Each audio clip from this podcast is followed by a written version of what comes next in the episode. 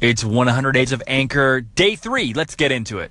So it's about this time where we start hearing the new Apple rumors about their new iPhone coming out in the fall. This year, it is supposed to be iPhone 8, and they're saying there's going to be 3 different models, an iPhone 8, an iPhone 8 Plus, and like a special, super expensive anniversary edition.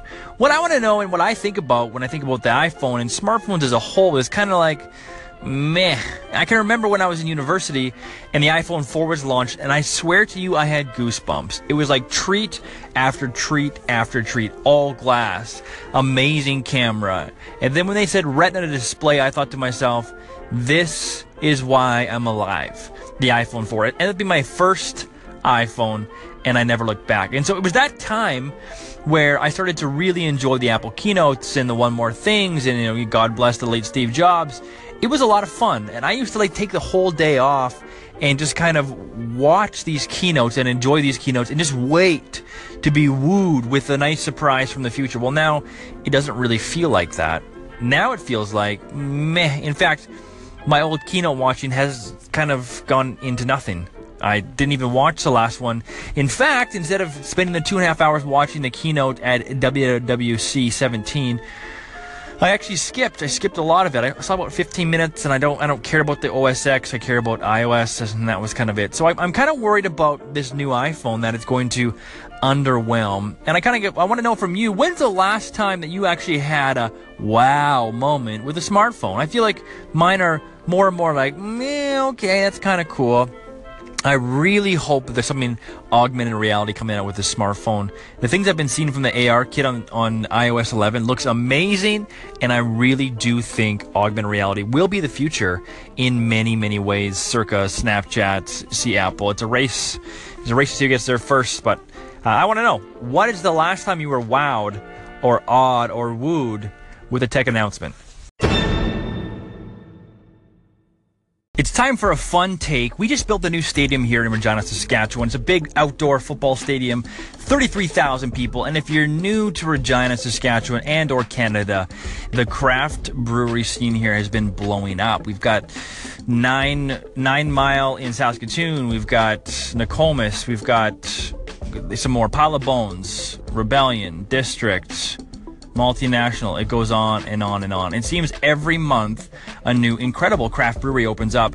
And so when the new stadium opened, we thought, hey, why don't we get some of these craft beer people into the stadium? It'd be a great opportunity for them.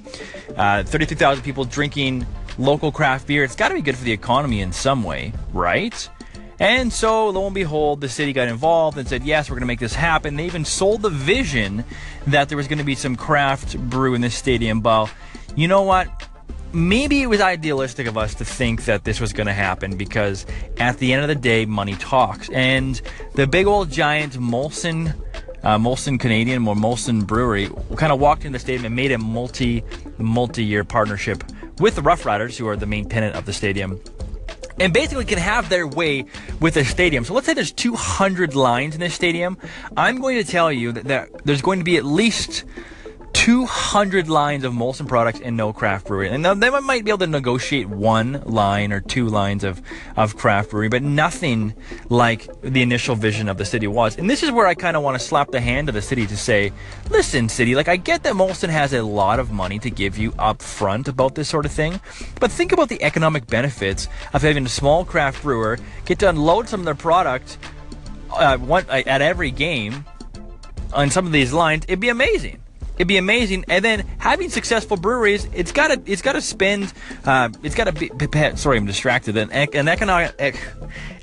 an economic payoff somewhere down the road to this city.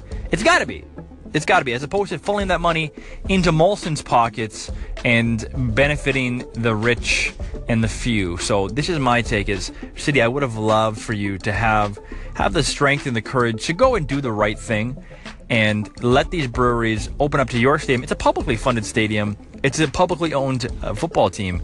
So I don't see where the discrepancy was, outside of the fact that, you know, if you got a lot of money, you're powerful, and there's a lot of nonprofits who need that money. So I digress, and I wish it was a better case. You know what? I'm still holding out hope that they turn this around. Bongos. Who doesn't like bongos? Take 3, day 3. Here it goes. So I'm reading this new book called Mindset, and it's been recommended to me by a few different people, and it's all about changing your guess what? Your mindset. Now, apparently, according to the book, there's two different mindsets. There's the fixed mindset, which says you are only going to be as good as you currently are, and you'll never get better, and you should just accept that and never fail, which I think a lot of us can appreciate because we kind of grew up with that in the middle of our elementary and junior high and high school and college days. We just wanted to do our best and never fail. It's why no one ever raised their hands when a teacher asked a question. At least this is my experience. Now, the growth mindset is all about learning and saying, listen, I have the ability to get better and better and better, and there's no expectations on me to be the best as it is now because I can actually grow into something great. And I love this perspective because it kind of talked about, if you're in class and the professor asks you a question, if you were like me, you didn't want to get the question wrong, so you never raised your hand, even if you thought you might know. And chances are you probably did know the right answer, but you were too fearful of being wrong in public. Now, the growth mindset says, no, like, raise your hand, find out if you're right. If you're wrong, then you're corrected and you can keep going. And when I was reading, like, the first few chapters of this book, I laughed because it just seems so obvious. Right? Like, what's wrong with being wrong? You be corrected and you can keep going, you can develop, and you can reach these goals. And it's kind of like failing forward, failing faster than others, and improving in every way possible. So I don't know where we inherit this fixed mindset from as a society, but I love the fact that we can change it. So if you haven't checked this book out, it's called The Growth Mindset, and I highly recommend it. If you have read it and you've read to the end, let me know if I should stop halfway through, if it becomes a pyramid scheme, or if I should keep going. Yeah, it's a lot of fun. So that's 3 of 3 on day 3. I think I might actually start doing a bit more of these. I get inspired throughout the day with different topics that seem to approach me. There was one we talked about today about, hey, you know how you complain when you're with someone else and you call them a bad driver? And everyone seems to call everyone else a bad driver. And we're all looking forward to these autonomous vehicles that are going to save traffic. But I thought today, like, what if the autonomous vehicles, like the AI, is a bad driver and you're actually stuck in a bad driving vehicle for the rest of eternity until you die? And I just thought, what a terrible, terrible feeling. And yeah, if I catch that in the moment, I'm going to do it. You know how this ends. Some of my favorite music. It's a different band every day. Let's go, and I'll see you here tomorrow. It's day 4 tomorrow. Thanks for tuning in.